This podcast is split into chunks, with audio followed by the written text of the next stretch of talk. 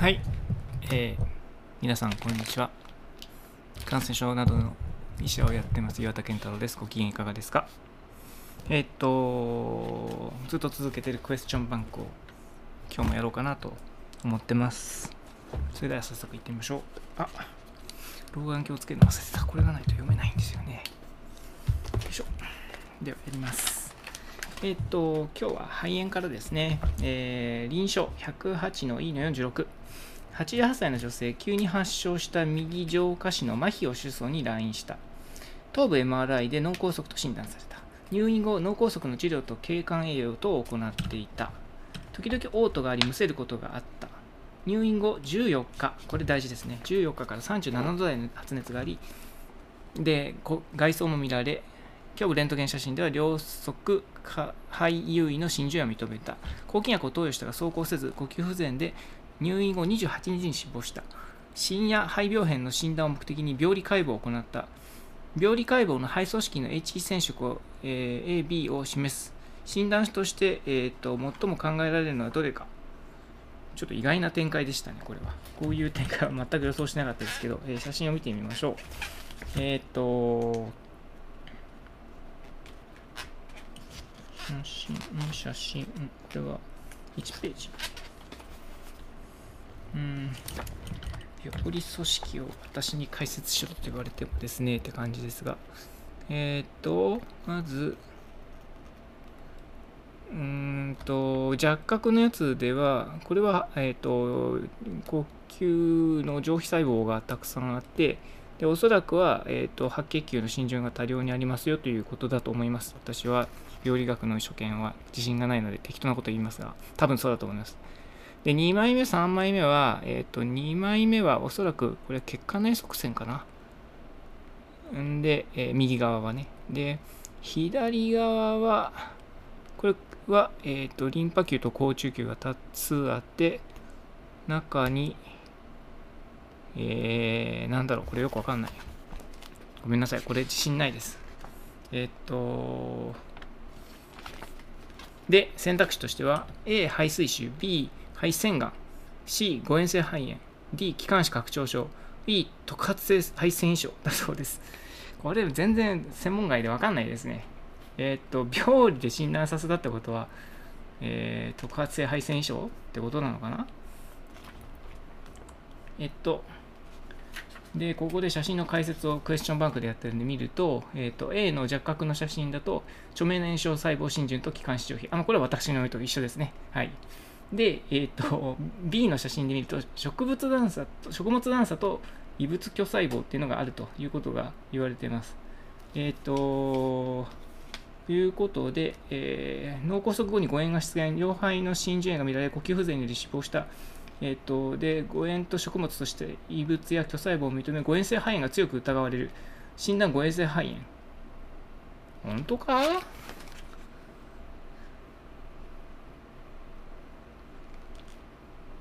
ちょっと納得いかないですけどね。うん、誤嚥性肺炎でになって、で、えー、と14日から熱があって誤嚥性肺炎として抗菌薬を使って走行せずにそれから2週間経って死亡した。あんまりよく納得いかないですけど。そうですかとしか言わないですね。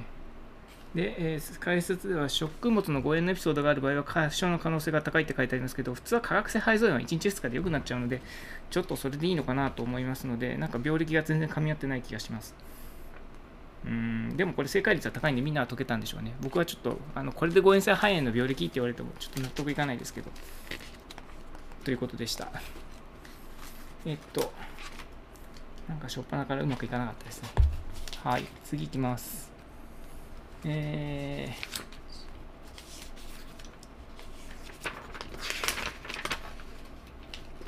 肺の心筋症ですね。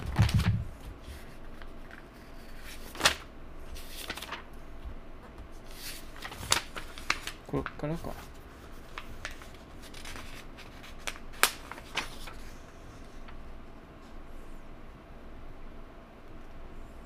えー、っと、これだっけ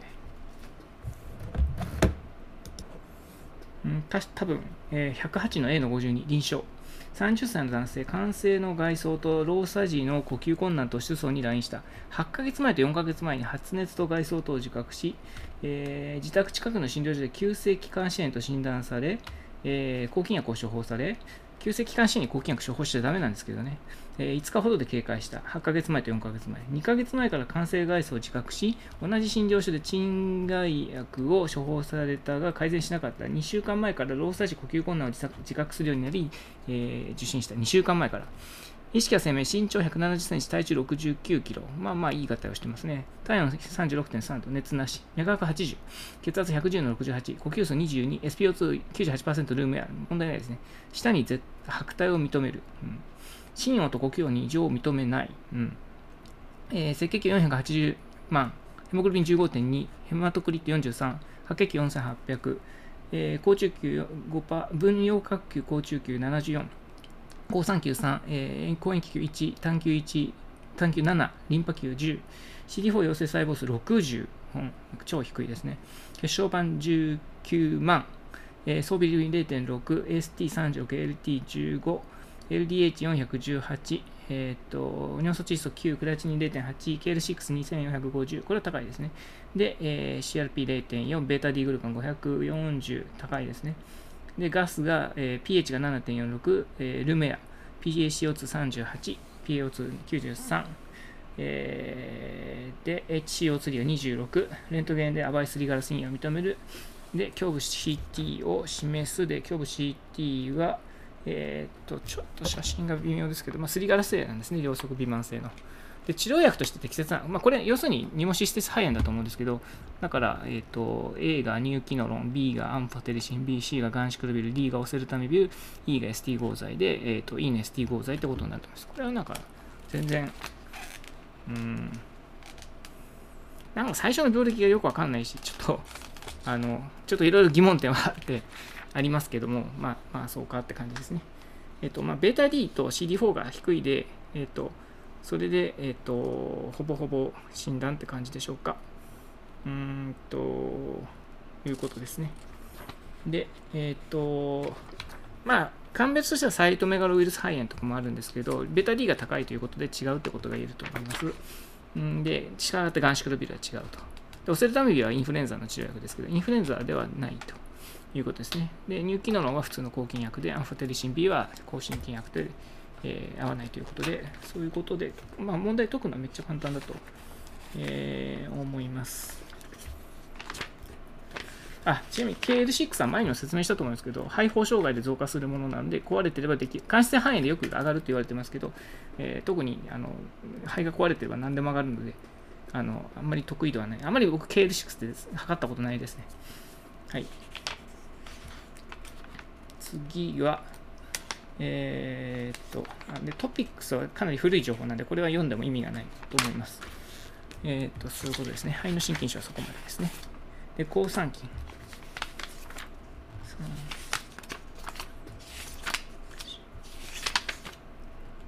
えっ、と、116の D の30かな ?116 の D の30、臨床。62歳の女性、発熱と外装主訴に来院した。2ヶ月前から微熱と外装の増加を自覚していたが、次第に悪化し、体重も 2, 2ヶ月で5キロ減少した。10年前の検診で糖尿病の可能性を指摘されたが、その後医療機関を受診していないという。えー、意識や生命、身長156センチ、体重40キロ、体温37.3、脈拍84、血圧120の82、呼吸数16、SPO298、心音に異常を認めない、呼吸音は両側でコースクラックルを聴取する、ライン時のレントゲンで、え、っと両側ですね、特に右優位に、えー、何か常用に浸潤炎があって、で、CT では、えーと、両側に空洞炎が見られるということですね。空洞炎になんか突出物もあります。えー、ということですね。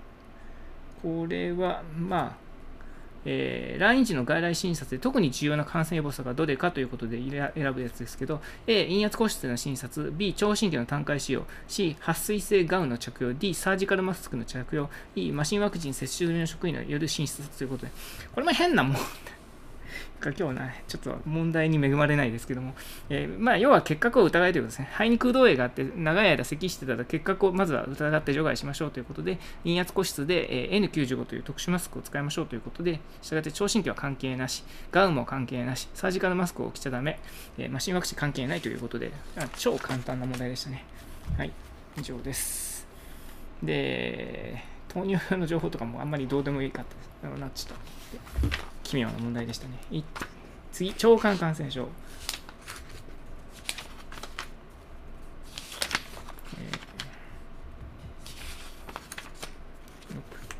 114の A の24臨床、えー、18歳の男性、えー、発熱、嘔吐および下痢を主訴に来院した、えー、1週間前に自宅で熱湯により前腕に水泡を伴う熱傷を負った。えー、自宅近くの、ん？自宅近くの診療所で難航処方され様子を見ていたが、本日になり発熱、嘔吐及び褐色で夜間粘土のある下痢が出現したため、家族に付き添われて受診した。おなるほど。で意識レベルは JCS1 の2、身長165、体重56、体温39、脈拍数112、ちょっと早いですね。血圧80の40、低いですね。呼吸数24、SPO299 ルームエア。ということで、呼吸状態はいいんですけども、あのバイタルがまずいですね。で、眼瞼結膜と眼球結膜に異常を認めない、心音呼吸音に異常を認めない、腹部平坦なんで、肝脾を食しない、腹部平坦なんでってことは、お腹痛くないんですかね圧痛なしってことと解釈すべきでしょう。ちょ、これ説明おかしい。本当はここに圧があるかどうかってちゃんと書かなきゃいけないんですけどね。下痢してますからね。全身に後半を認める。おお、急にこういう新しい情報が入ってきましたね。熱傷部は微乱となっている。血液所見は赤血球420万、ヘモグロビン13.2、ヘマトグリテ42、毛赤血球1.2、白血球9300、感情高中球30、分。葉高中球45、高酸球1、高塩気球1、単球6、リンパ球17。この辺はあまり重要な情報ではないです。血小が25万、ちゃんとありますね。総タンパク7.5、アルブミン3.9、総ビリルビン0.8、AST28、LT18、LDH178、アルフォス102。この辺も大した情報ではないです。ガンマ GTP9、CK46、ヨ素窒素40、クラチン1.2、ちょっと高いですね。で、まあ、脱水に伴うものかもしれません。ナトリウム131、これ低いですね。カリウム4.2、クロライド97、CRP4.4 です。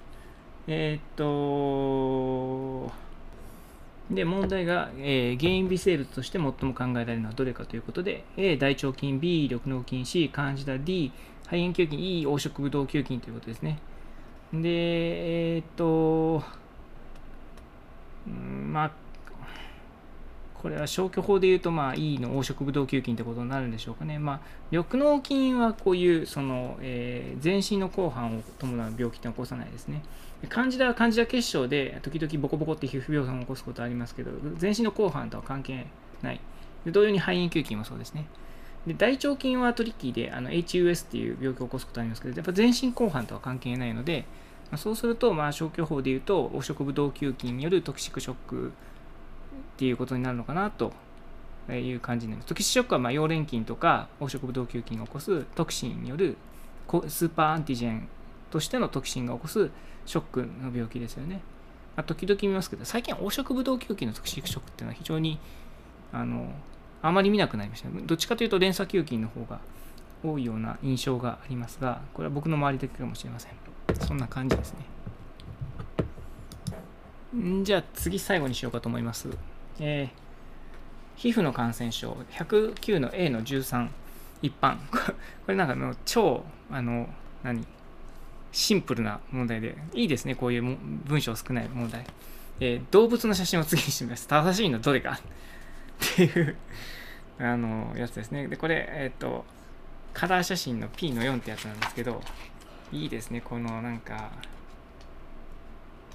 シンプルな感じ。こういうこういうものをまあ、見てると分かるんですけど8本足ですごい丸くビョーンとあのなんていうか膨らんでるというこれ血吸ってるマダニですよね。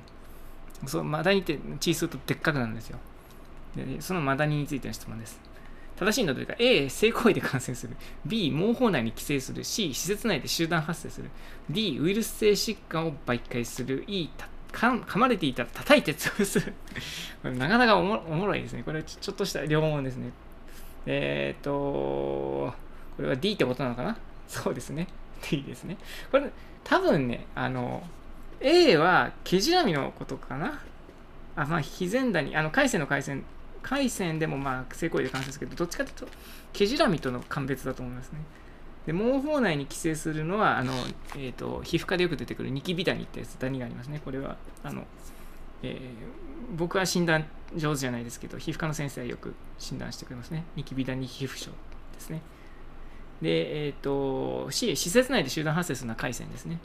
えー、それから D、ウイルスは、まあ、あのマダニが感染するものとしては SFTS っていう、まあ、あの兵庫県にもいますけどそういうものがウイルス感染がありますね。他にもマダニはあのライム病の原因とかですね、えー、あの日本高反熱の原因とかですね、まあ、そういったものを、えー、伝播します。マダニは結構怖いですね。まああの六甲山の山の中にもいますけどね。でもって、えー、噛まれたら叩いて潰しちゃダメで、えっ、ー、とトトゥイザーなんですかね、ああいうのでピュッて抜かないとダメですね。あの潰しちゃうと中に残っちゃいますからね。叩いて潰すの蚊かな？よくわからんけど。いう、これなかなかいい問題ですね。あの、すごくシンプルでいいですね。はい。というわけで、今日はこの辺にしときましょうかね。えー、というわけで皆さんお疲れ様でした。